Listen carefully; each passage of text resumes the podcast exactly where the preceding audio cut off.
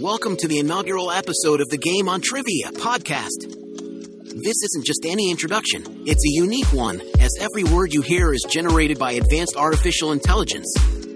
As we embark on this groundbreaking journey, we'll traverse the vast expanse of the sports universe, touching down on every continent and diving deep into the stories that make each discipline special.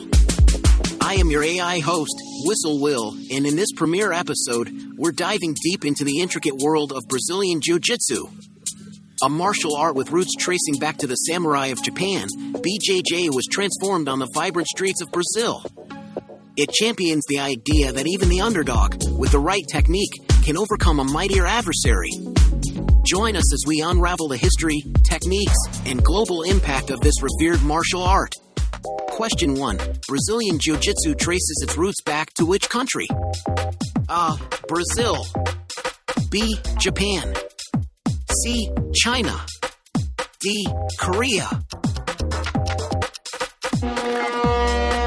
The answer is B. Japan. Jiu Jitsu originated in Japan and was adapted and modified in Brazil to become Brazilian Jiu Jitsu. Question 2.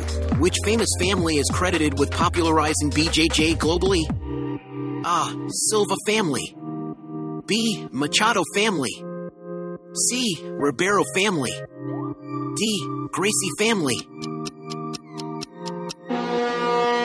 The correct choice is D. Gracie family. They played a pivotal role in the evolution and global spread of BJJ. Question 3. What does the term GI refer to in Brazilian Jiu Jitsu? A. A choke technique. B. The traditional outfit worn during training. C. A ranking system. D. A form of sparring.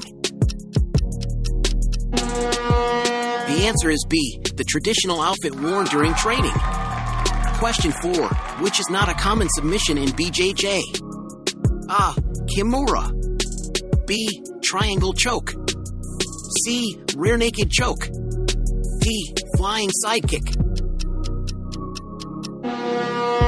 The correct response is D. Flying sidekick, which is a striking technique and not typically associated with BJJ. Question 5. In BJJ, if someone holds the rank just below black belt, what color is their belt? A. Purple. B. Blue. C. Brown. D. White. The answer is C. Brown. The typical progression after white belt is blue, purple, brown, and then black. Question 6. In the world of MMA, mixed martial arts, which UFC fighter, known for his BJJ skills, famously defeated Dan the Beast Severn with a triangle choke? A. Anderson Silva. B. Demian Maia. C. Royce Gracie. D. Brian Ortega. The correct choice is C. Royce Gracie. At UFC 4, Royce showcased the effectiveness of BJJ by defeating larger and stronger opponents. Question 7. Which position is considered the most dominant in BJJ? A. Guard. B. Mount. C. Side control. D. Half guard. The answer is B. Mount, a position where one fighter sits atop their opponent's chest, controlling them. Question 8. Tapping out signifies what in BJJ? A. Request for a break. B. Sign of respect.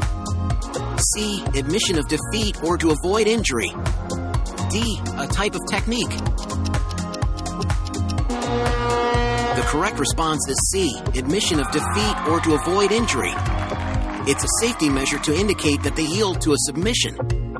Question 9. In no GI BJJ, instead of the traditional GI, what is typically worn? A. T shirts and shorts. B. Karate uniforms. C. Sweatpants and tank tops. D. Rash guards and grappling shorts. The answer is D. Rash guards and grappling shorts.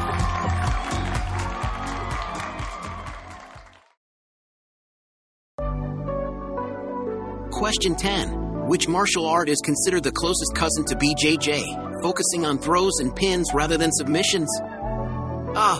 Taekwondo. B. Judo. C. Boxing. D. Muay Thai.